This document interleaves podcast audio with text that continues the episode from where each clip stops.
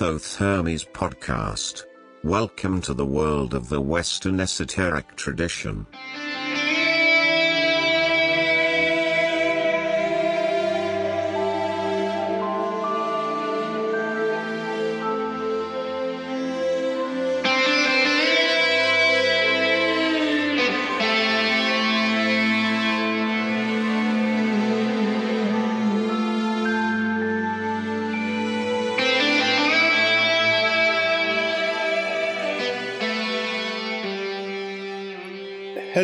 Friends and listeners. Welcome to episode number 14 of season 8 of the Thoth Hermes podcast. My name is Rudolf. I am your host, and today is Sunday, May 29. Welcome to this new episode in which I have the pleasure to welcome Wolf Dieter Storl, German ethnobotanic researcher with a big background in love and closeness to nature. Maybe a less esoteric talk today than usual, but he has also just published his part biography because it's only a part of his life he's talking about, which he passed in America and how the contact with nature there, with Native Americans, etc., made him the man that he is today, a man who has published a lot of books. So I'm not going to tell you more about that, more in the intro to the interview but a very special interview with uh, Wolf Dieter Storl. Right, and uh, it's my pleasure to welcome you all here in the new episode. And if you are returning customers, that's great. It's perfect to have you back again. It's great that so many of you are coming back each week to listen to this show. And for those of you who are here for the first time, welcome. It's a great pleasure to have you here. Stay with us for as long as you like and if you missed all those over 120 episodes that have been produced so far, just go on the website, thothermes.com. That's T H O T H E R M E S.com. And you will find them all, including the show notes. And I'm stressing that every week the show notes are really important part of this show, of this um, podcast because there you have a lot of supplementary information and many links also to uh, those places that you would like to look up in order to get more information about the people we have as guests here. The show notes themselves, the little article that goes with them, are a bit shorter these weeks because, uh, um, well, I'm usually very much helped by my friend Ursula to do them, but she is uh, at the moment not available and will be back in about two weeks or so. And until then, bear with me. I just do not have the time to do those lengthy articles that she does so brilliantly. Right. Um, what else is there to say? Well, you know um, that this podcast is supported by you, the audience, by listeners like you. And thanks to all of you who do that, who are supporters, who financially support this show, which makes it only possible. And uh, uh, once again, I have to say, well, please become more of you because it's necessary. Soon, I have to say, I will start a pledge, a pledge here now for, and I need a new workhorse, a new workhorse uh, computer here uh, at uh, sometime later in the year. And I will need you to support that to be able to finance it. But I will be more precise about that in a week or two. But for the time being, if you want to become a patron, please do. It's great that so many of you, well, not so many actually, but some of you are part of that, and it would be great if many more of you would do that. It is on patreon.com. You look for the Thoth Hermes podcast, and you will find us there. Or, of course, on the website. On the website where you go on the first page, on the homepage, and you find the donation button for one off donations and you will find the Patreon link to become a supporter, a regular supporter of this show.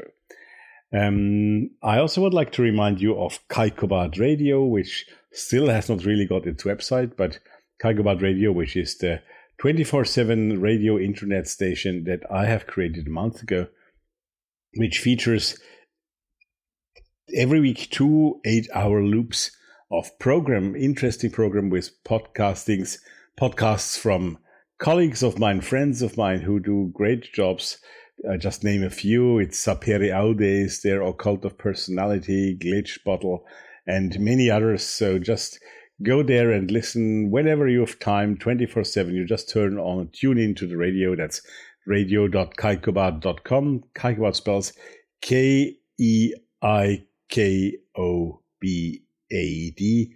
But if you didn't have a piece of paper to write it down, just go on the Thoth Hermes website and you will have on the top of the page a link to the radio station there. Um, it's really working very well. I'm very happy with the software and everything. It's technically perfect. I just need to do more publicity work, and that's part of it, what I'm doing here now. If you were there, if you like what you heard, please tell your friends, give them the link. And if you want to post a link for Keikobad Radio on your website, uh, or also a player if you want on your website, do let me know. And I will send you the, the, the code for the player to be installed right there on your own web page. Okay. Let's play some music. Uh, um, very eclectic this time again. Well, because the middle piece, the piece in the break of the of the interview, that is a very particular piece which I chose, which came up during the talk that I had with Wolf Dieter Storl. Um, that will be very classical, ancient music, actually. Um, for a particular reason, I don't want to give away. You will hear it in the interview. Why? Um, and now, of course, that because his work, uh, Wolf Dieter Storl's work, is very much linked to nature, also to native people, etc. I've decided to open this music program here with a powerful Native American chant. Um, a couple chanting there. I, to be honest, can't even give you the name of the chant exactly, but it.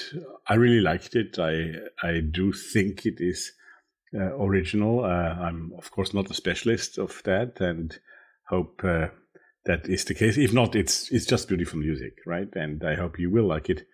And uh, we'll start right away with that with that Native American chant to open the talk, um, to open the show. And uh, I only can tell you, enjoy.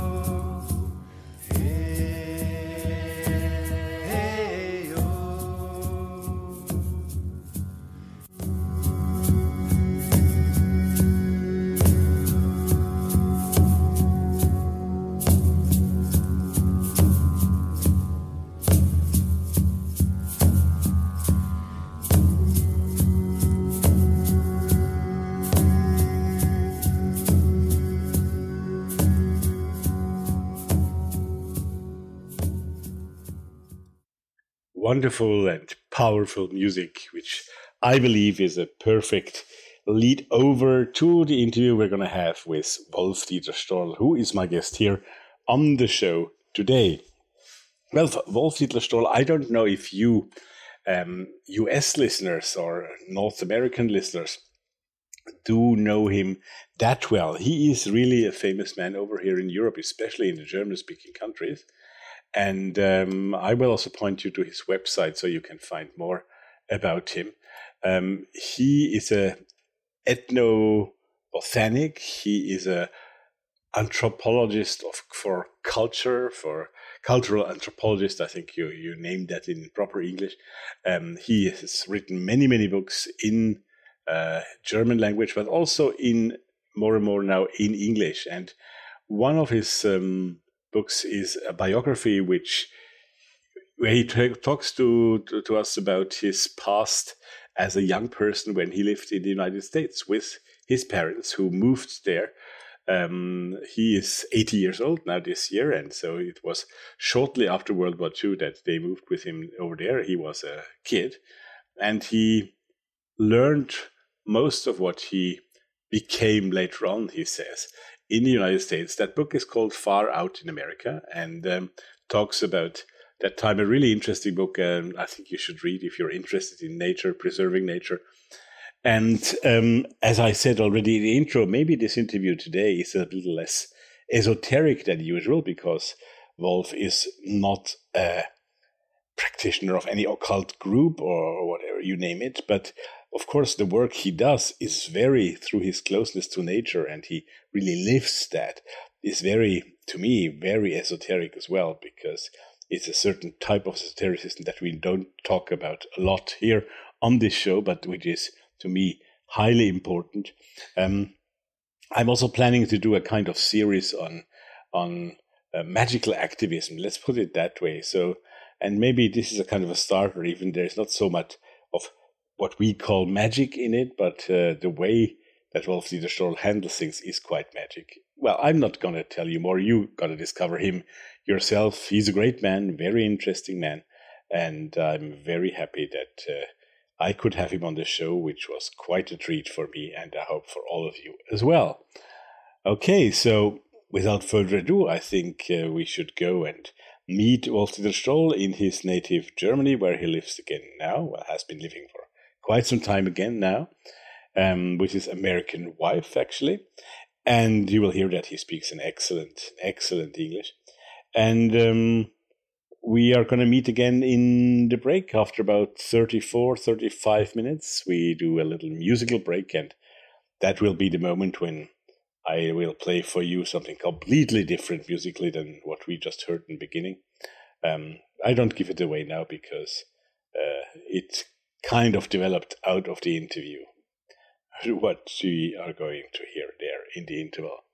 So stay tuned, stay with us, uh, and look forward to the interview with Wolf Dieter Storl.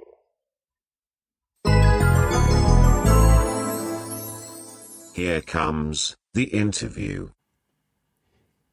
Today, I have a very, very special guest here on the Thoth Hermes podcast, special in two ways, because um, he is a great man um, uh, of ethnobotanics and of many other things. And we're going to talk about all of that in very, very short time, in a few minutes here. But um, uh, it, it's, a great moment because we extend once again in the Thoth Hermes podcast our views on the world, not being just limited to Thelema and Hermeticism, etc., but really go into other fields.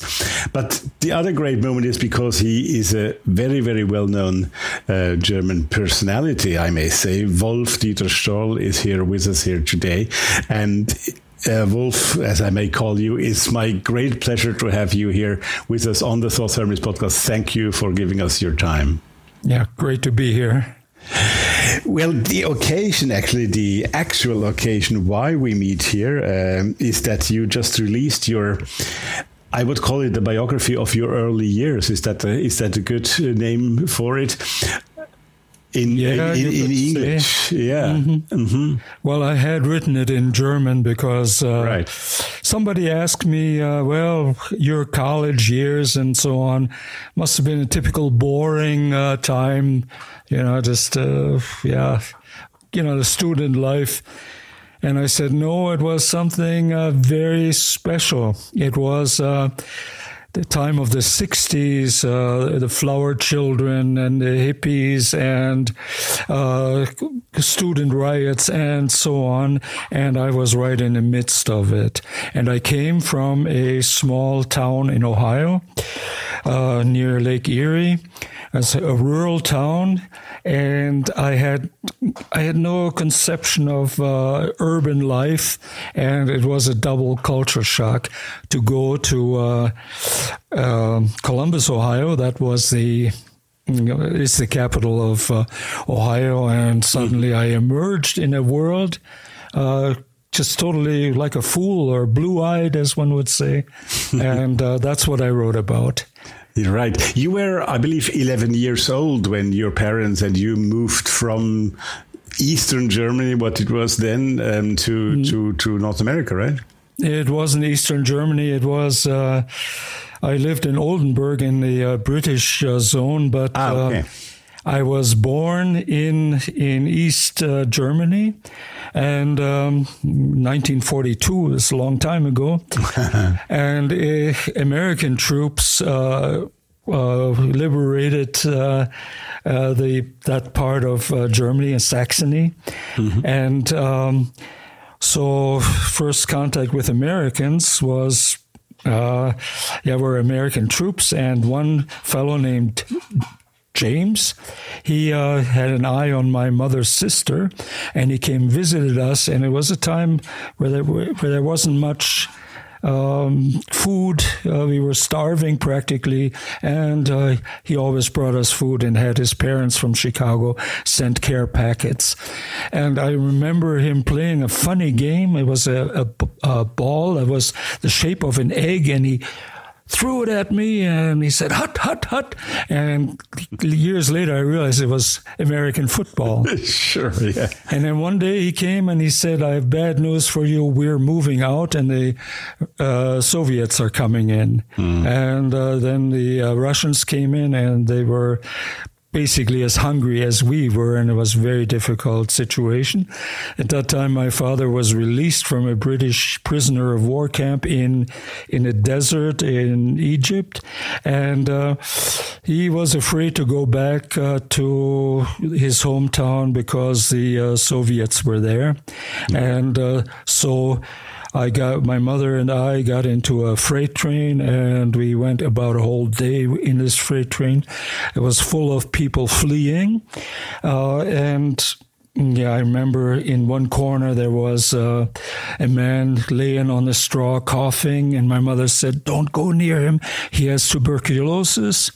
And then near the um, early, very early in the morning, it was uh, before sunrise. We got out of the train and we crawled in a ditch. It was all wet. It was uh, dew. And then uh, we made our way uh, through some barbed wire. And I remember that because I had to go to the toilet real bad. And my mother said, Not now, not now. Come on. I said, But I have to. Okay. Uh, do you have to go big or, or small? He says, Big.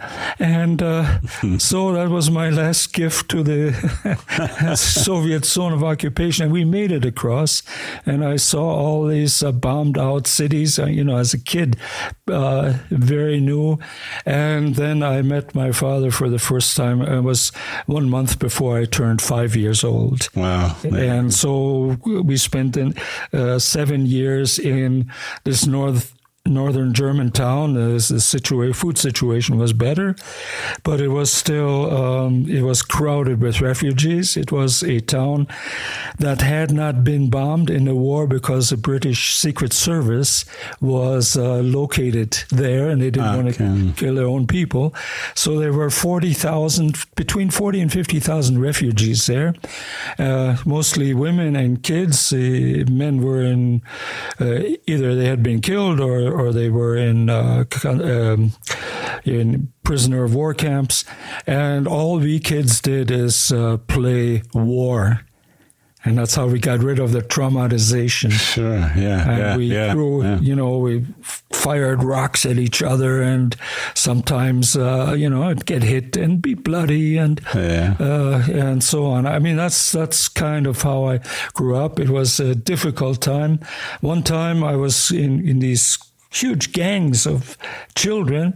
I was hit by a rock right in the middle of the head and started bleeding. And I thought, oh, well, I'll go. Uh, I, I'm tired anyway. I'm going home. And on the way home, I went, we, we lived in, uh, the house was full of refugees. I crawled up uh, on all fours, pretending to be a horse. And an aunt of mine, where we lived, opened the door and saw me crawling with uh, bloody wound in the head and she fainted. Oh my so, God. Uh, and I realized later she fainted. It was kind of a, a, traumatization for her because her only son had been killed on the last day of the war. He had not worn his helmet and he was shot uh, directly uh, in the forehead. Yeah, yeah, so yeah. it was like, uh, and so I was in, in basically a little shaman at the time, uh, bringing yeah. this to the fore once again. Right, but right. that's, and then coming to America, I was, uh, yeah, I was 11 years old, and the opulence, uh, the, I mean, it just overwhelmed us. You know, we, sure. there were no fences. We kids in Massillon, Ohio, that was, and we kids played. And when we were hungry, we just go into any house. That's how it was. And a refrigerator, there weren't even refrigerators in Europe at the time. It was so yeah so full, uh, and you could just pick what you wanted. And you know, there were always popsicles, for example, too. Mm-hmm. And it was uh, compared to uh, the dearth or the starvation in Europe. That was, uh, yeah, that was uh, like coming paradise. into paradise, into yeah. the land of Cockaigne or Schlaraffenland, as one Absolutely, says. Absolutely, yes. Yeah, yeah, yeah. Well, this biography, it's the English version, I think, came out last year, right, in 2020. Right, right. And it's called Far Out in America. Um, something happened then uh, rather soon, if I get it from your book, that um, changed your life into what it became later. So you made that you made that new contact with nature at some point, right? Uh, you. I don't want to say discover. You, you, find probably the better word. What, what what happened to you that got you into contact with nature in, in a special way? Well, the thing was actually I lost contact uh, during that time. Okay. Uh, in Ohio, uh, we moved to a very small town near Lake Erie, and uh, I spend most of my time in nature. Uh, climbing trees, something I had done as a kid already in Europe. And uh, what what happened is uh, when I first arrived in a small town of Spencer, I mm, yeah, kids well, took me to baseball playing. I never played baseball before, and they gave me the bat, and the balls just whizzed by me. And so I thought, I thought, hey, this is not no fun. That's not my game. And so I climbed over the school fence. It was a pretty high fence. And they yelled at me, hey, you're crazy. Hey, you crazy Kraut. Uh, there are snakes there and, and there are poisonous plants, poison ivy. And I realized something that um, generally American culture divides the world into um, wilderness and civilization. Mm. And the whole pioneer times were the progress of civilization against wilderness and Back then, it was seen that way. The Indians were considered wild and irrational uh, at that time. You know, yes, it, it has changed in the meantime, and uh, yeah, and the wilderness had to be developed and cultivated. For example, hmm. and uh, the world was divided into very Calvinistic, good and bad sinners and saved, uh, blacks and whites. It was uh, back mm. then the uh, uh, even Ohio was segregated, and I was when I went to school, the first um, it was the first class that was integrated. And uh, oh, really? Mm. The, yeah, and the very first time there were separate schools, and uh, the uh, um, yeah the black kids had to sit in back, and me as a Kraut had to sit back with the blacks and uh, the uh, yeah the better uh, kids uh, Anglo-Saxon blah blah they uh, sat in front. And uh, so I befriended I befriended mainly the black people and in front of me was a, a girl uh, she looked, because in Europe at that time there were no uh, black or colored people at all. Mm. She looked like a chocolate. Uh, she, she, was made of chocolate, and her eyes were so beautiful, white, and her teeth were white. And she turned around and smiled at me all the time and gave me candies. In Europe, uh, well, candies maybe at Christmas or at Easter, but it wasn't common. Mm. And uh, so I befriended them. And some of the kids in uh, you know in, in uh, when the school pause what do you call that um, yeah, the, uh, the break the school break. Yeah the school um, break. mm-hmm. uh, white kids surrounded me and uh, they said hey you damn Kraut we're going to beat the shit out of you. And um, then the brother of this girl who had flunked about three, maybe four times. He was already real big, and he came and said, "Stay away from my friend," and uh, so they they didn't beat me up. And then he mm-hmm. took me to the uh, to the black section of town, uh, where back then whites wouldn't go at all, uh, to a yeah, to a gymnasium uh, with a real boxing ring, and we had re- real uh, gloves, and he taught me how to how to fight. Okay, I mean, defend are, yourself. some of the yeah. how to yeah, those are some yeah. of the experiences one had, and then mm. uh, my teacher, uh, nice lady, she said uh, she wanted to show me beautiful Ohio, and uh, we'd drive through the countryside. She said what she meant to do was to tell me that blacks are, um, sure, they're humans and they're good at entertainment and sports, but they're not like us, and you oughtn't uh, spend your time with them. Really? That was the early 50s, right? Yeah, that was uh, 54 in the fall mm-hmm. of 54, right? And those those were those were some of the things I I experienced, but I really didn't get in that much into uh, into yeah social life with the others. Uh, in my free time, uh, we played on a golf course and driving range. And uh, the kids there, they had an old Jeep. They they could were allowed to drive it because it was a private property, huge area with a forest, and they had BB guns, and you know they played either cowboy and Indians, and I was usually the Indian. You had a bad guy, of course, because I had I had longer hair. yeah, already okay, I, okay. I, had to get yeah. I had to get shot, but mm. I didn't mind. You know, it was just fun yeah. for me. Also, yeah. what I get shot, or. Um, or, I, or we had to play war, and I had to play, uh, yeah, German. Uh, I mean, those those are the things. And I didn't get into sports like I should have. And like I said, with the baseball, I climbed over the fence and realized I had a realm of my own. Mm-hmm. I had a realm of my own, all these trees, and I got to know the uh, plants. I asked my teachers, "What, what, what are these plants?"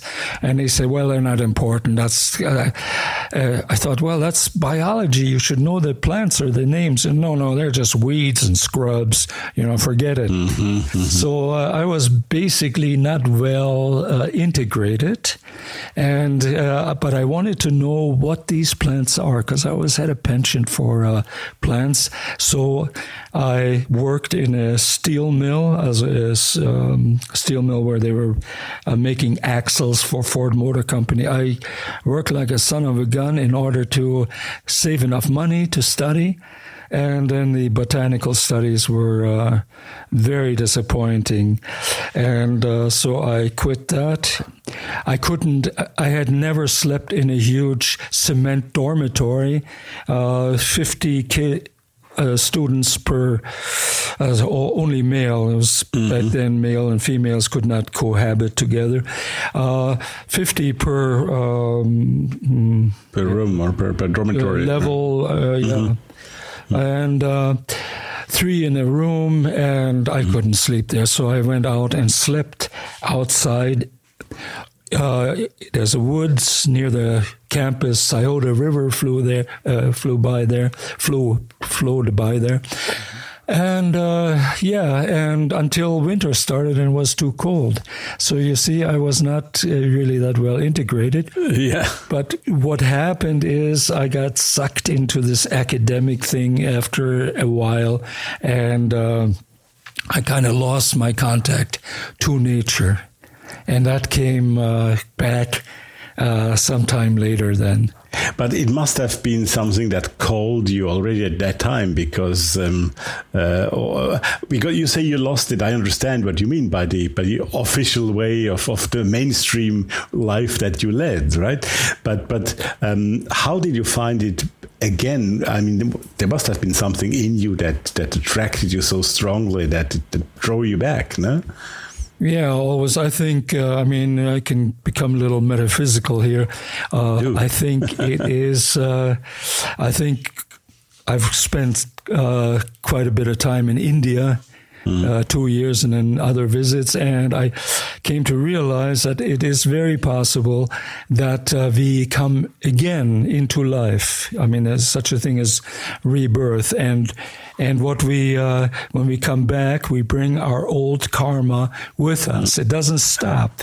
You know, certain knowledge that you attained there, right? Certain knowledge, certain tendencies, uh, and uh, that makes uh, the purpose of this life now is the old karma, things that we have to say uh, to make up, things to better, stuff that we own uh, other people and so on. And that tells us the old karma gives us the, that which we are supposed to be doing in this life. That's what I, uh, mm-hmm. and uh, we come in back into life um, and we are gifted. We can we know that in our own culture also that uh, we come from the. I mean, this is all metaphysical. Come from the highest level, from the archetypes of. Uh, they located it in the Renaissance in the uh, fix in in the realm of the fixed stars, and then we come down the planetary uh, the planetary steps uh, and first, we come from the fixed stars and go through the gate of Saturn, and then we come closer and come to Jupiter, and then Mars, and then we go to the door of the Sun and go Venus, Venus and Mercury, and then uh, uh, the Moon, and then we are fully incarnated. That it mm-hmm. takes that to incarnate, and each of the planets, so the Renaissance idea, each of the planets uh, give us gifts that we need for our life. mm. so we can do the karma, the dharma, maybe uh, that we are supposed to do. Yeah. And uh, most of us uh, don't remember that, and we and the gifts that we have in us lay uh, fallow and uh, well and then one of the tasks is for us to find what we really have to do and what we want mm. to do mm-hmm. in life. Mm. Otherwise, it's just kind of we have jobs and we, we never have a real calling then. And uh, so, in the modern times, much of the youth spends the time just searching for why am I here? What's the purpose of it all? But there is a purpose based on old karma. So, this is what uh, how I explain my uh, connection to the plants. Mm-hmm. It is so deep; it goes beyond the uh, yeah the the input inputs or of this life. Uh, yeah. Yeah. yeah. yeah, uh, I, I, May I ask you something? Just a little intermediate question before we come back to your personal calling. You just mentioned the youth today and how they have difficulty to find their way. Do you think that modern times, as we live them nowadays, make it more difficult to the young people to find that calling, or is it just because they don't look for it enough? What, in your opinion, is that is that exterior to the person or interior to the person? That difficulty. Uh, I think it is uh, that we are misguided very often in in olden days, even in the Middle Ages, when you had an agrarian society, uh, there was such a thing as a family or a group um, karma or dharma, mm. so that a kid who was born as a son of or, or daughter of a miller would become a miller, and a farmer, would, uh, a peasant would become a peasant, and so on. But these days, uh, that is not so, and we have so many um, voices speaking and so many distractions, and the distractions it begins with the uh, already with uh, kindergarten and nowadays with uh, yeah the electronic media that we have, and mm. I mean when you think 12 years of indoctrination, that is pretty heavy to get out of there and find, uh, really find your true way. Certainly. And often it, and I think that's one of the reasons why young people often uh, go for some kind of uh, drug experiences to uh, test their limits to find out, hey, where am I? What am I doing? Yeah, and that's uh, and in traditional societies that is possible. That is, uh, those are initiation rites, and traditionally in many societies in Africa, Asia, and even here in Europe, it used to be that uh, the boys, when they were just before just coming into puberty mm-hmm. were separated from uh, from their mothers, so to say. Yeah, and uh, in, go into the woods, often traumatized, uh, and then the elders would uh, teach them and uh, help them find the way. Um, and uh, we don't uh, we don't really have that. Sometimes, mm. for a while, it was. Um, uh, the military. I remember in Ohio in the mm-hmm. 50s, you became a man after you'd been in the military. Right. And basically, that's when you're capable of marrying and having a family. But all that is uh, has kind of disappeared. And so people have a hard time, uh, have a uh, or young people have a hard time finding their way, and also traditional roles have gone away. I'm not uh, uh, saying that that was better, uh, uh, but it was different, and it is mm-hmm. not easy for young people. It's very, these days. Yeah. It's very easy to be led on to a kind of a, a false path. Yeah. Well, initiation, the word says it itself. It's the beginning of something. So, and, yeah, and, yeah. Uh, and, and that's, that's maybe what's missing. You just mentioned then, well, the, the drug scene, etc., which of course is often misleading the time that you spent as a young man, so to speak, in, in the US yeah. was, of course, especially there at the time, um, a time when the psychedelic 60s, etc., right. that was a very strong moment. Um, did you, how, how was your experience with that? Well, the whole time, uh, that's what I've, I'm talking about in that book, Far Out in America, was basically an in- initiation process. Mm-hmm. Yes, I, I was, uh, you know, separated from the, uh, yeah, the traditional Midwestern German way of thinking. Already started with uh, religion.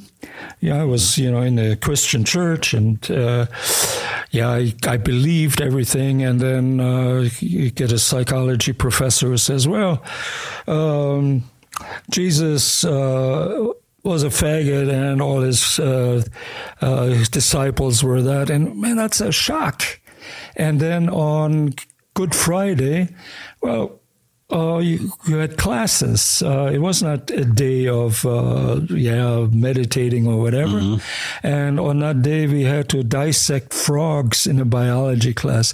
And I love these little frogs, and I, yeah. I couldn't do it. And uh, be, and that on Good Friday, you know, it's like mm-hmm. actually the suffering of Christ in the form yeah. of a little frog.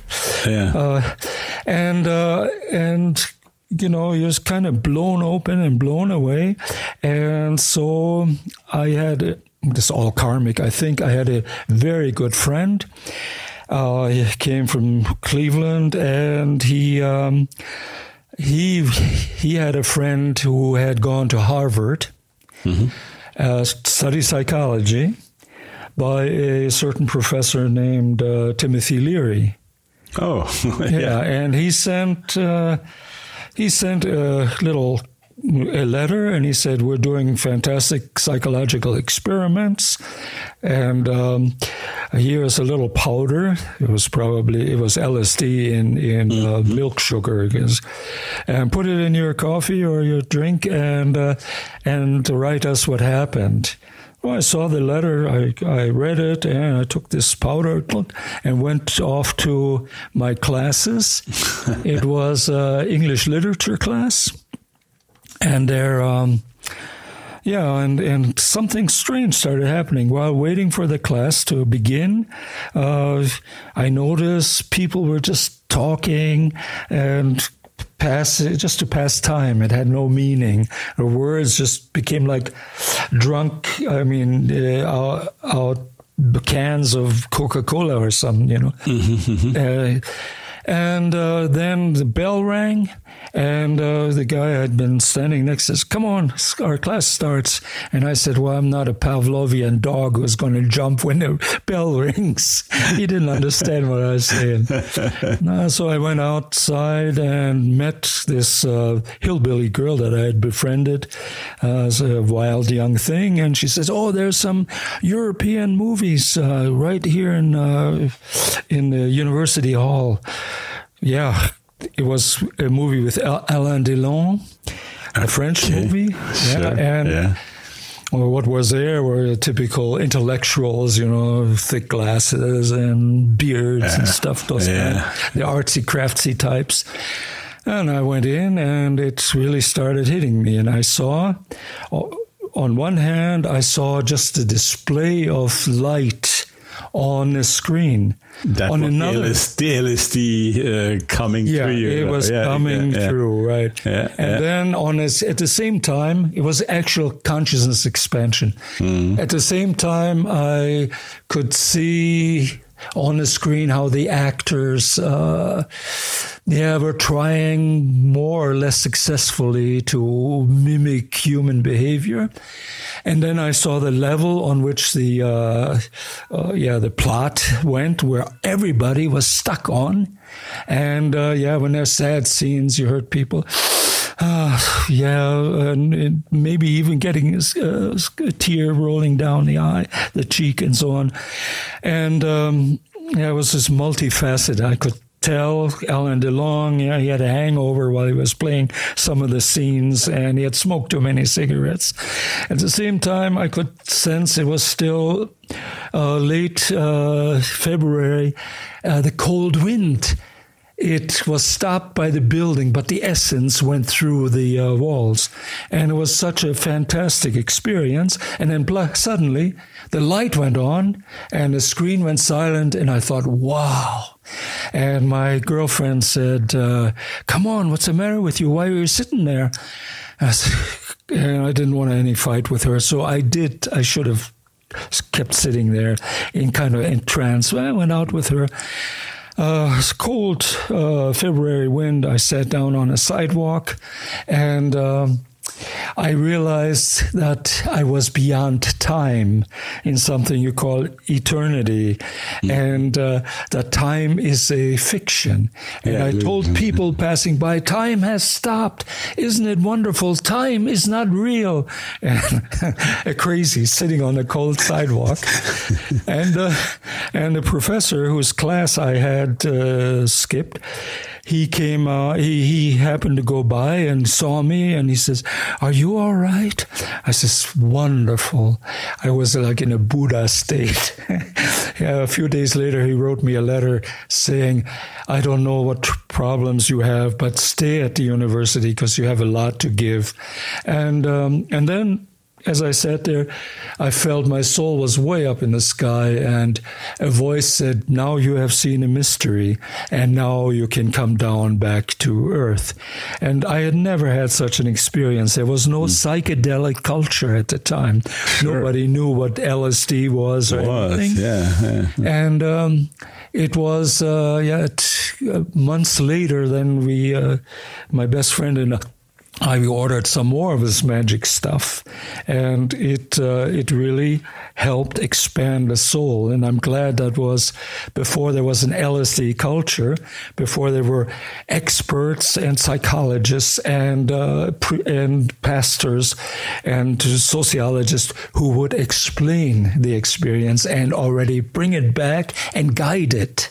Yeah, yeah, and yeah, yeah, yeah. And, and, and narrow the possibility by and narrow it even psychedelic rock, which mm. is really wonderful, yeah. uh, narrows the experience. And so mm-hmm. I think um, in that way, mm, LSD as a substance, uh, a, mis- a, substance of mystery, um, is gone. It was no- only at a certain time that it opened doors. So, I mean, you know, if you're stupid and you take LSD, you're not going to be any smarter. Yeah, sure. Or if you're a criminal, you're not going to be suddenly a good guy. I mean, yeah. it's it's that kind of stuff. Yeah, yeah. Well, that but was part of the yeah. Is that that kind of explanation that you give for that experience? Is that also true for other types of? Can call them mystical, mystical, or or uh, mind expanding experiences um, that at the moment where you start explaining them too much that they narrow down and you can't exactly yeah, I think that is so. Mm. Even when coffee appeared in the uh, early days of enlightenment, you know the the ancien regime, the kings and uh, and yeah princes and so on. Well, they were on alcohol, wine, and common people on beer and milk and so on.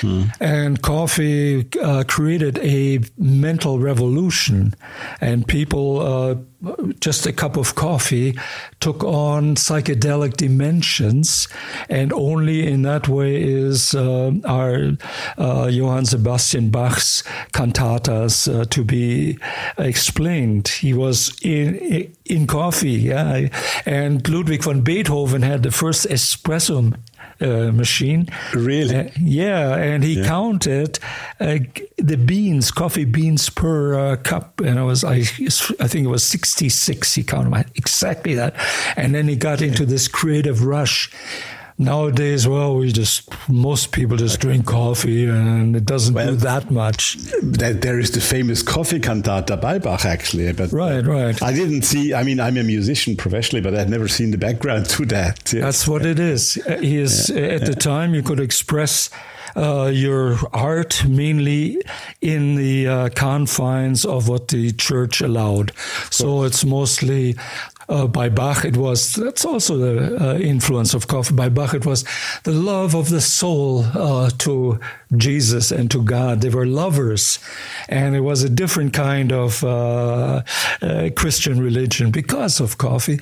And the only other thing besides religious uh, subjects, he praised coffee. Oh, how sweet coffee is! It's sweeter than a thousand kisses.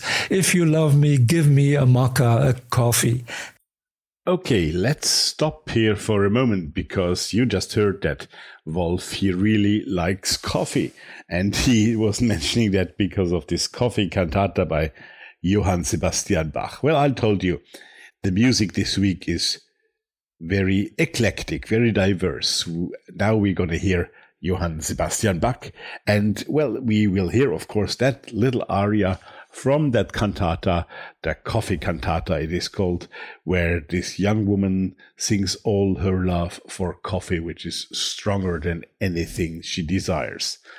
Well, until, well, but that's part of the later part of the cantata. We only hear the aria with the coffee topic. After that, we'll return to Wolf and continue our discussion with Wolf Dieter Storl on his life in the Americas, on ethnobotanics, etc., etc. Very interesting topics. And um, at the end, we at the end of the interview, we hear a third piece of music, third piece of music, which is called "The White Feather," which is, well, it's not, um, it's inspired by North American native music, but it's of course not. It's uh, the typical kind of revival music that we often hear. The very nice one the Vice Feather. After which I will return with announcements for next week's episode. So stay tuned now. Before we return to Wolf Dieter Storl, we're going to hear the excerpt from the Coffee Cantata, that great aria about coffee. And afterwards, the White Feather, and we'll close with my announcements. Enjoy.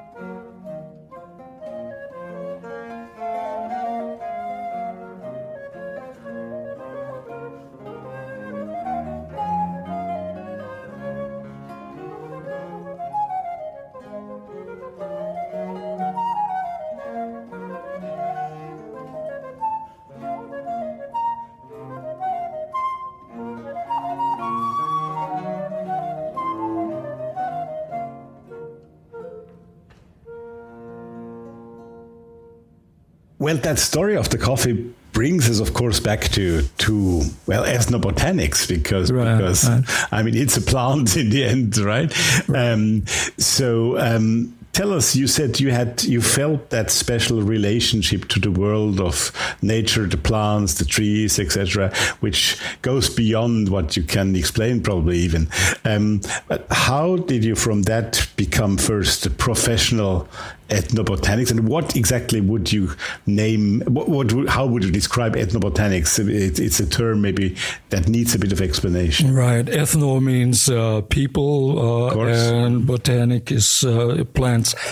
Uh, what it is is i was uh, after the disappointment with botany and i'm glad i quit it because that would have cut me off put a barrier between me and the um, the essentials of a plant Mm-hmm. And uh, so I went into eventually into anthropology, which is, uh, yeah, uh, anthropology is ethnography, uh, prehistory, linguistics, and anything that has to do. That was still North America, right? That was uh, that was in North America where I discovered uh, anthropology. Yes, because and, is it true that anthropology is also in a different way defined in North America than than in, in as a yeah. study than in Europe? I think it is. It is. Right. Anthrop- mm-hmm. It is called anthropology, and it includes all these other facets. Uh, yeah, even archaeology, yeah, and yeah, so on.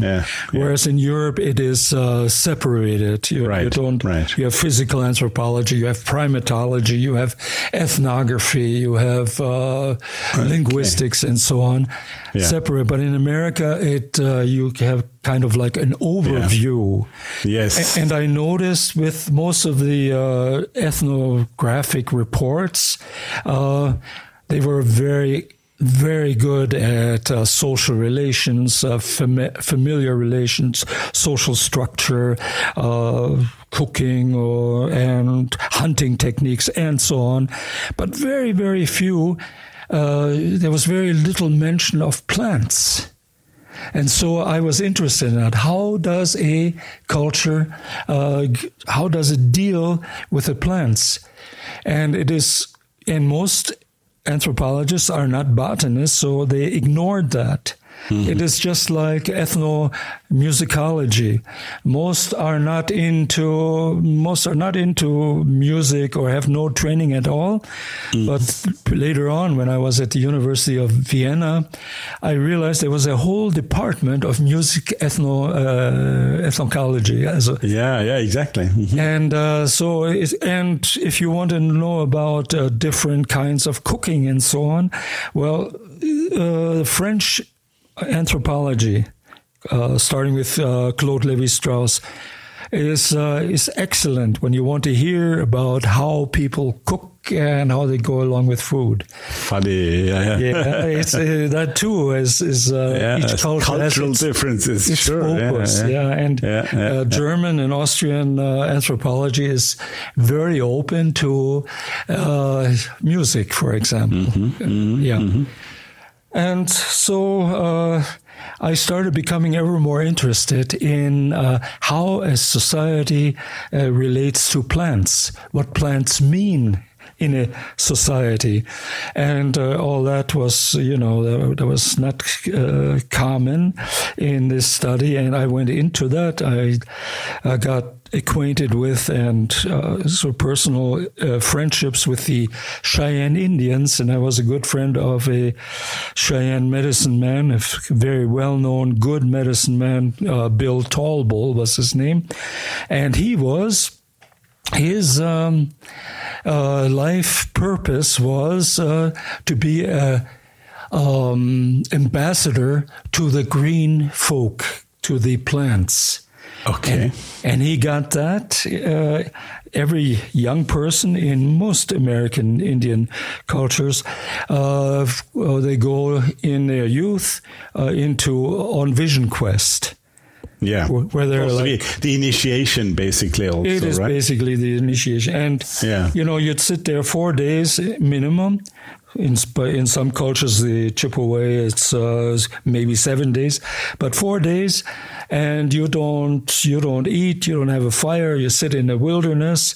Um, you don't uh, i mean you you hardly drink anything at all and uh, yeah we would say from an external point of view well as glucose deficiency in the brain and you start hallucinating mm-hmm. but the thing is the the soul leaves uh, leaves the body confines and comes into contact with uh, uh, the beings in nature surrounding mm-hmm. and uh, while he was sitting there a uh, coyote appeared.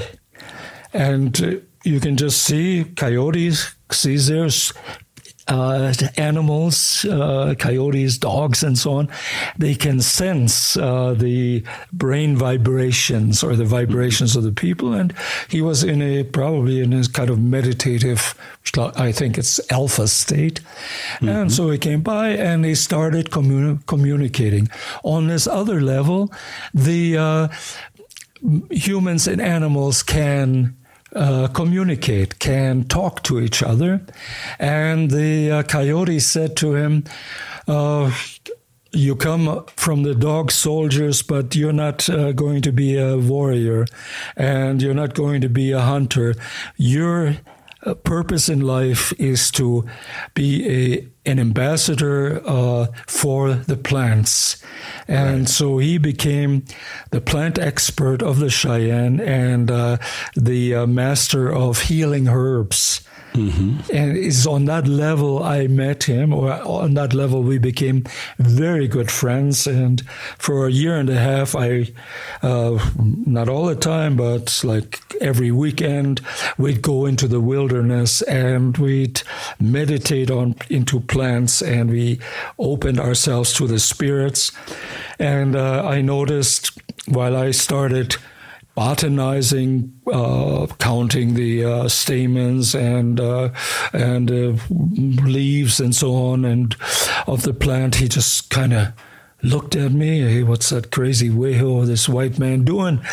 and I noticed he talked with the plants. And there are some plants he did not talk with. They were not friends of the Cheyenne, as he said. Okay. And uh, so it took me a long time mm, to realized what he was doing to, uh, how would you say, to uh, connect, to clink into his way of seeing the thinking. world. And uh, it was not just, it was more than thinking, it was just opening your being.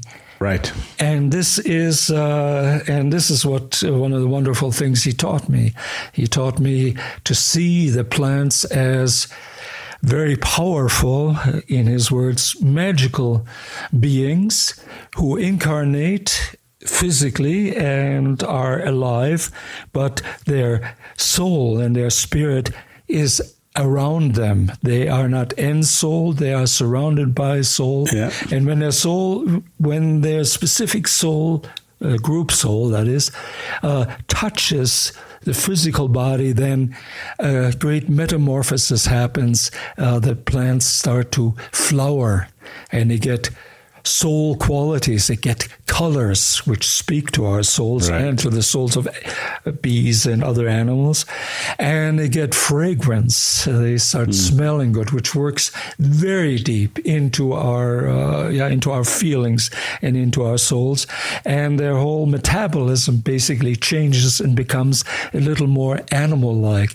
The plant is where the yeah. where the, the flower is where the plant touches the sphere of ensoulment or astrality, as one would say here. Exactly. And, and that is the the bridge between the two. And, and all that made sense. Uh, later on, I went I quit uh, university and uh, I was in Vienna and I met, I stumbled upon a community in Switzerland that was a biodynamic community. I, I was going to say because your terminology you just used with the uh, was a, a, a bit uh, Rudolf Steiner's terminology. Right, that, right, right, right, yeah. right. That was uh, mm-hmm. for, for, me that was very important. I went to this biodynamics, and uh, suddenly there was Rudolf Steiner whom I've known in the literature yeah, as some cuckoo who believes in Atlantis or something. And then I noticed in biodynamics, they're really in touch with the soil and with the plants and the animals.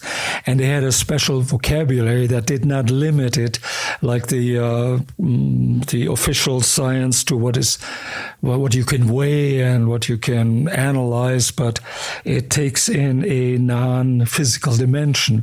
And I found that is very similar similar to what the Indians, uh, I, I, mean, the American uh, Indians, native yeah. people there, yeah. Uh, yeah. knew. And Steiner gave me. Um, or the work with biodynamics gave me a vocabulary because otherwise I did not have a vocabulary.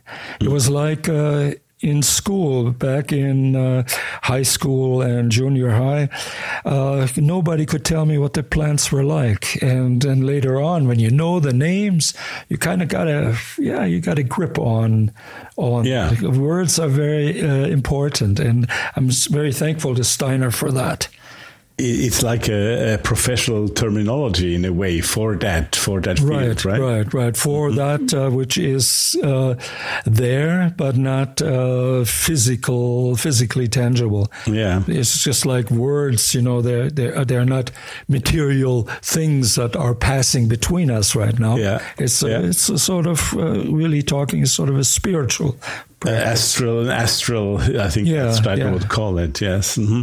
um, do you may, may, i go a little bit back to the to the north american the indian the, the the, the medicine man and the other uh, probably Native Americans that you met. Um, um, that of course makes me think about shamanism. And you mentioned that very briefly in the very beginning when you crawled like the uh, when you brought that oh, experience yeah. to your aunt. Um, but shamanism, I know one of in one of your books you you also relate to Celtic shamanism and to to Nordic shamanism. Of course, one says the origin of shamanism is in the Far East, in Siberia or wherever, but um, that's all theories. What were your or did you make any personal experiences with that world? And what's your view on that? Also relation in relation to animals and plants. Yeah i mean i had these experiences uh, as a school kid because I spent most of the time in the woods, and I realized when I went to college uh, that they had no understanding of plants and animals. They had them in laboratories, and I thought it was just terrible what they did to them. And uh, the um, agricultural uh, plots for, uh, experimental plots they had with plants, and I could see these plants were very unhappy, and I couldn't tell my professors that plants can be unhappy. Well, they have yeah. no brains, they have no soul. How can you say mm. that? Because, but uh, they were unhappy, and uh, I think all of us have basically um, shamanic uh, abilities. Uh, every one of us, but they are overlaid, they are covered by all kinds of the ideas we have, by the programs we take in every day through television, by the novels we read. That's like uh, basically trash, and it prohibits us from uh, really communicating. And mm-hmm. if I can say something more about shamanism, um, Please, yes. Uh, yeah, officially, uh, shamanism is uh, from the Far East, but we know enough that there was a universal uh, Paleolithic culture stretching from Western Europe all the way through Asia into the Himalayas, Mongolia, Siberia into the New World because the Native Americans came from Eastern Asia, mainly yes. from the area around Baikal, which is the center of shamanism, uh, where you find these uh, large um, drums, round drums, and uh, uh similar shamanic customs and initiations and so forth. So there, there is a universal basis for shamanism. Mm-hmm. In other on other continents, uh, uh, in Australia or in Africa, uh, some anthropologists say, well, they don't really have shamanism. Yes, they have. Uh, they have their way.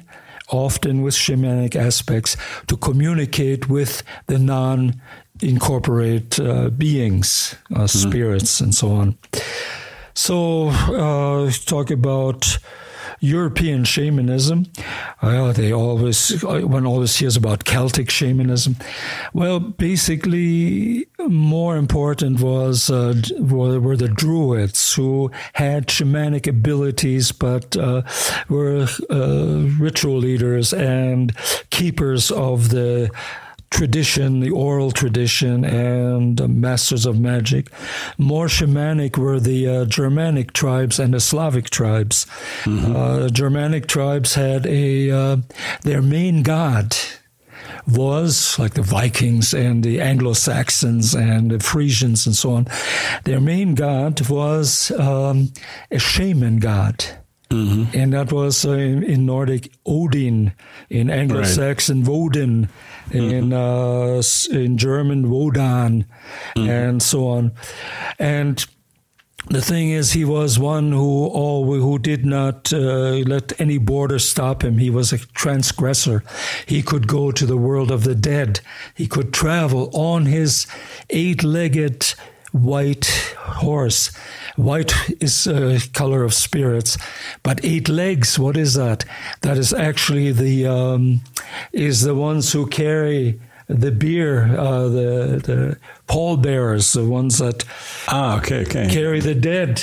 You know, um, mm-hmm. and when the corpse lies there it, uh, and is brought uh, to its last rest, there are, it's like they're riding a, uh, a horse with uh, eight legs. Eight legs. Mm-hmm. And it is uh, in the, I think it's in the Eddas, uh, it talks about Sleipnir, the slow sliding horse. Sleipnir, yeah. yeah, yeah. That um, it talks about it that Odin lay there as though he were dead.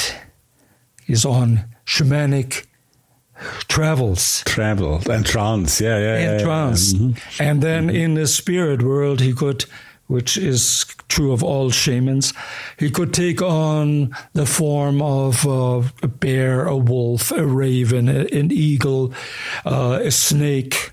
He uh, saved the uh, here the famous brew of initiation uh, uh, in the form of a snake. He went into the castle of these demons or giants, and he seduced the daughter of the. Uh, he changed himself into a beautiful young man. Yeah, and yeah, they yeah. spent three days in utter love ecstasy. And she says, Oh, I was, so what can I do for you? He says, Let me have one swig, just one swallow of, uh, of this magical brew. brew. Uh, and she says, Oh, no, my father would be very mad. He says, You are just one swallow.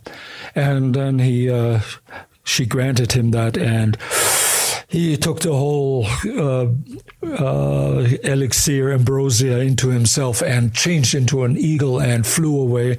And that's how the gods got the uh, drink of inspiration and not the demons. I mean, those right, are, right. That reminds a bit of Zeus, uh, Zeus, uh, almost, right? Who also yeah, changed well, into animal bodies, and uh, of course, uh, the uh, that's uh, another Indo-European god. Zeus, see, is the word comes from de, Deus, mm-hmm. is God. Mm-hmm and Deus Pitar is Jupiter. I mean, they all have yeah. um, I, I mean, these have uh, Indo-European uh, roots. These gods, yeah, but sure. especially Odin is a shaman's god, Mm-hmm. And he is he has all the qualities of a shaman. He is shape shifting and right. tricky, and the common people liked Thor or Thor, Thunar in English and yeah, Donar yeah. in German better yeah. because he was steady. He was like a good, a, strong. You could trust his word, but you couldn't trust the word of, uh, of Odin. No, sure, no, sure right. not, sure not. Have you personally, if I may ask, have you personally made shamanistic experiences in shamanistic travel and and uh, and and trance? Have you uh, uh participated? Yeah, I have. Uh, I've had these experiences, and mm. Especially in in nature uh, when I walked with uh, walked around in the Rocky Mountains, and then later on as a gardener in biodynamic gardener, you'd get up with the sun in the summer at uh, four thirty, and you'd be in like in touch with nature with the plants and so on all day long. And often, when full moon came, uh, we made gardeners and friends made a fire, and um, and it was as if the spirits got into us. And so I and and we danced like one couldn't really normally dance because not what you learn in dance school or some and they were uh, and and we got into a state of ecstasy where you could where you could feel and at certain times practically see the spirits. For me, that mm-hmm. was biodynamic. That was a di- dynamic side. Right. The village priest thought it was revi- a revival of heathenism and yeah. was very afraid, and he tried to stop that. And I'm sure. Yeah, yeah. No, uh, uh, it's it's a kind of an animist approach, right? Yeah, yeah. Animist in the in a sense. Uh, that's a early anthropological term. Uh, they would have liked to use uh, Edward Tylor. He was a famous British anthropologist, mm. and he uh, he said, "Yeah, the primitive people they believe in spirits and everything has life and has spirit." He wanted to call it spiritualism, but there was already a cult called yeah. spiritualist, so he called it animism from anima, right. soul, and uh, what he said, primitive mentality only uh, sees everything as everything being ensouled, everything having a soul and can be spoken to. Ha, how primitive, le, uh, mentalité primitive. Huh? Yes, exactly. And, uh, and then in with the idea of progress, uh, then came the state of barbarians who had where not everything was alive, but they had multitudes of gods, polytheists.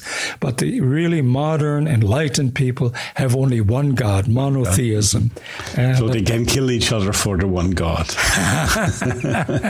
yeah, that's about it.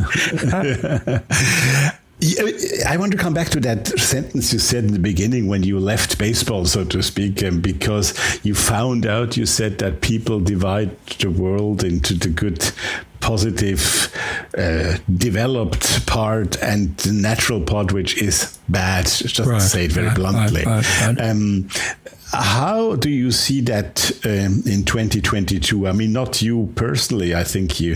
I think I know what uh, what you think. Uh, I hope, but, but um, how do you see the world? Has that point of view changed? Is it yeah, I don't think so. Or, uh, Unfortunately, not. When you look at current politics, uh, I think, yeah, attempts are being made, but much of that is mental because most people they've gone through years of schooling, and uh, and yeah, and they're stuck on the uh, mass media, and they get uh, programmed in a certain way, uh, and there's a lot of and and uh, it is what they're thinking or what, what they are feeling is uh, is basically an intellectual idea. It doesn't come mm-hmm. so much from the heart or from the guts.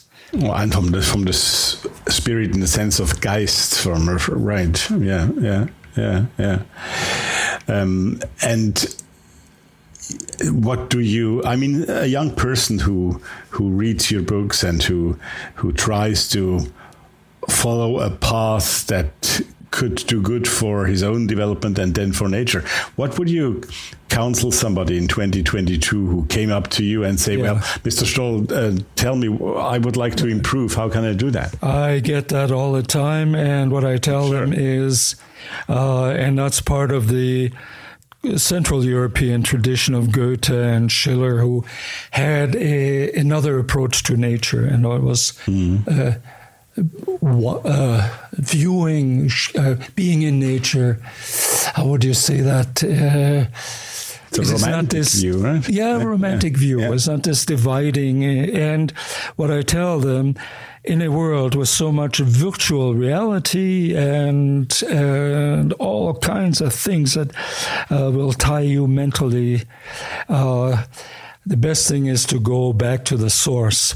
Go to nature, walk barefoot, and you'll just the feet, uh, the soles have I don't know how many nerve endings to communicate with and receive information from the earth. It's real different walking on grass than walking on on uh, mud or whatever or on cement, and the earth speaks to you. And then take time. Uh, very consciously take time in the rush of things. Just stop and look at that little flower that's growing there in a crack in the wall or as a weed and stop and look at it. Look at go into it.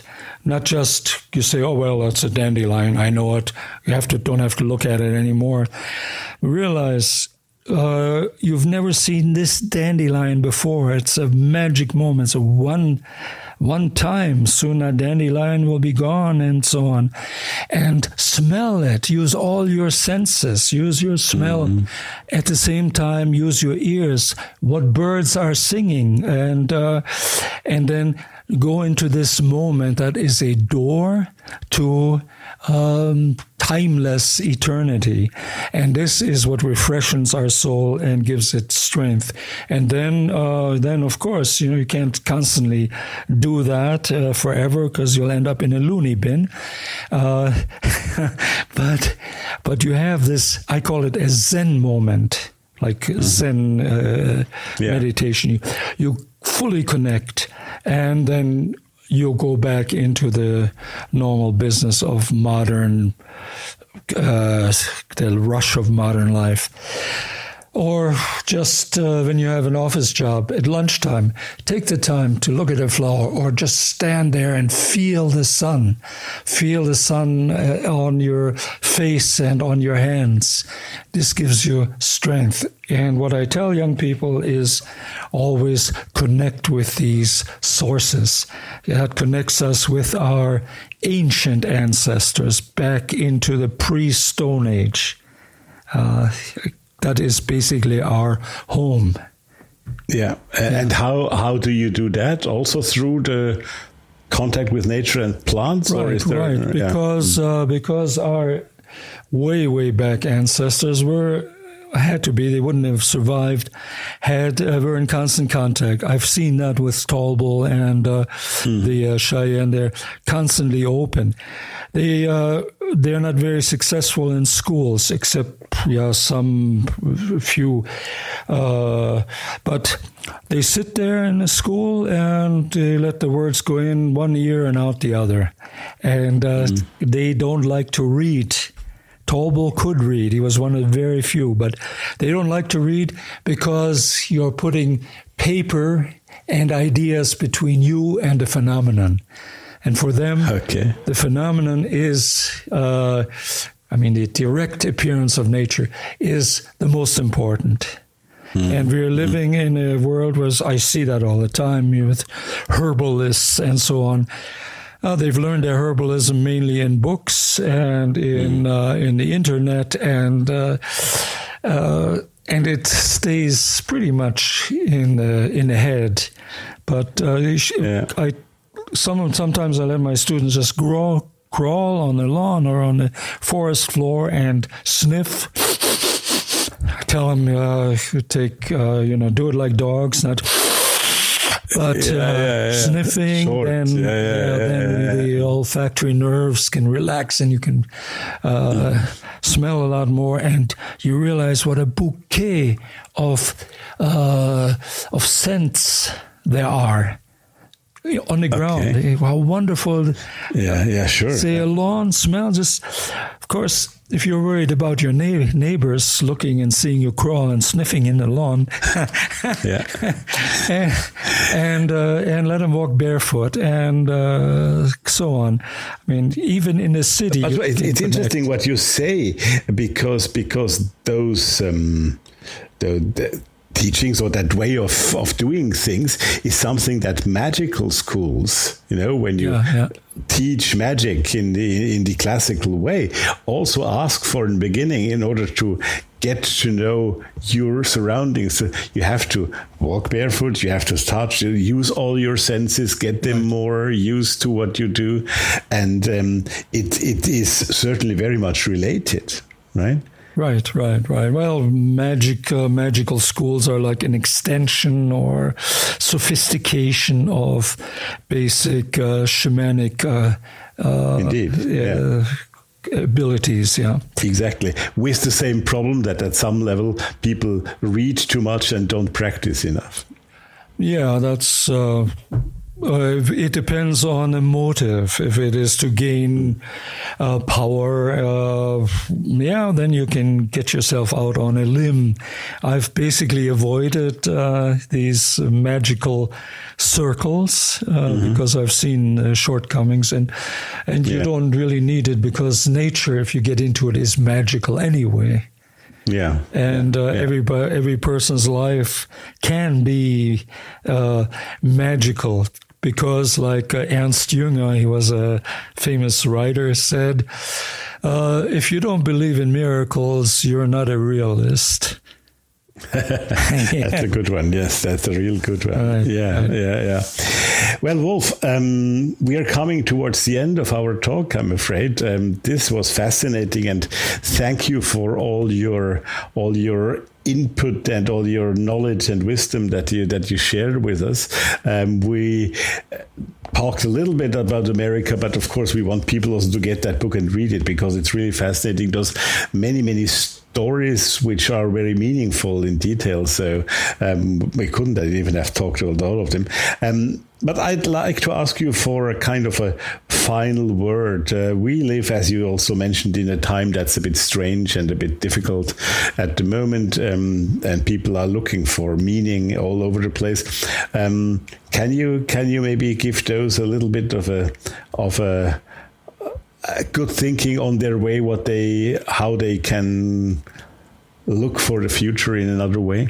Yeah, I think there is no uh, no schooling, no system, no ideology that can give you uh, basically can, can, can give you what you need. Uh, only yourself, if you're centered in yourself, then all the stuff is like the eye of a hurricane, you can say. Uh, that can be our being in our microcosm, or the North Star. All the other stars revolve around it. That's that's of course astronomers will say, well, that's total BS. but for a hundred thousand years, uh, humans and animals and we, uh, yeah, and the shamans have seen that. That's the only star that doesn't move. It and anchored us, yeah. It yeah, anchors, yeah, and we have this anchor in in us. Mm-hmm. And uh, this, uh, when we find that, then we can, uh, and that's very important for shamans. They have to be anchored. They have to be centered in themselves. Then they can go way, way out. Uh, other people, like uh, good church people, it is the church that gives them, that gives has fences mm. beyond which you're not allowed to go. Yeah, yeah and, can't and, fall down by the edge. Yeah, yeah. Right, yeah. and uh, also um, that's why the church has defined people as sheep with a good shepherd who guides them through this life mm-hmm. to the other mm-hmm. shore. Mm-hmm. Well, shamans are not into that. They are their own shepherd they have to be centered. If they're not centered and go way out there, they can go get lost in demonic dimensions, become themselves demonic and think they're wonderful, mm. or yeah, or in or they can basically lose themselves. You have to be centered. Yeah. That's the thing. Yeah, yeah. So um, try to be centered, and uh, that's, I think, the message. Wolf Dieter Storl, Wolf, thank you so much, and um, well, good continuation, and uh, um, thanks for all that what you gave us here today. Yeah, well, thank you for letting me speak. because uh, what else uh, should I do in life these Absolutely. days? Continue. Thank you. Okay, thank you.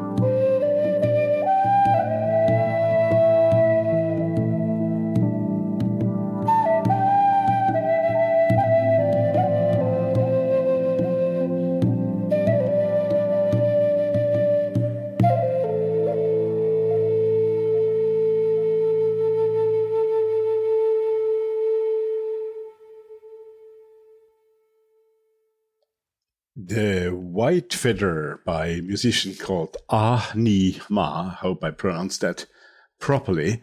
Um, the White Feather closed our episode for this week. Well, almost. And uh, because before we leave each other now, I want to thank first Wolf Dieter Storl for having accepted to appear on my podcast. I was very pleased and honored to have him here on the show this week. And I have to thank all of you for listening and coming back each week. It's really great how many people are coming to us next week again, hopefully.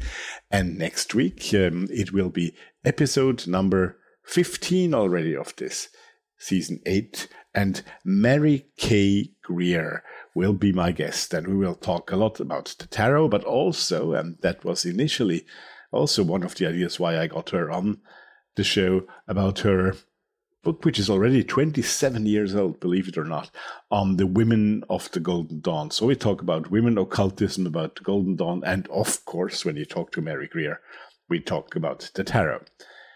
So for the time being, I hope you enjoyed this week's show and uh, have a good week, have a nice week, have a safe week. Take care, stay tuned, hear you soon.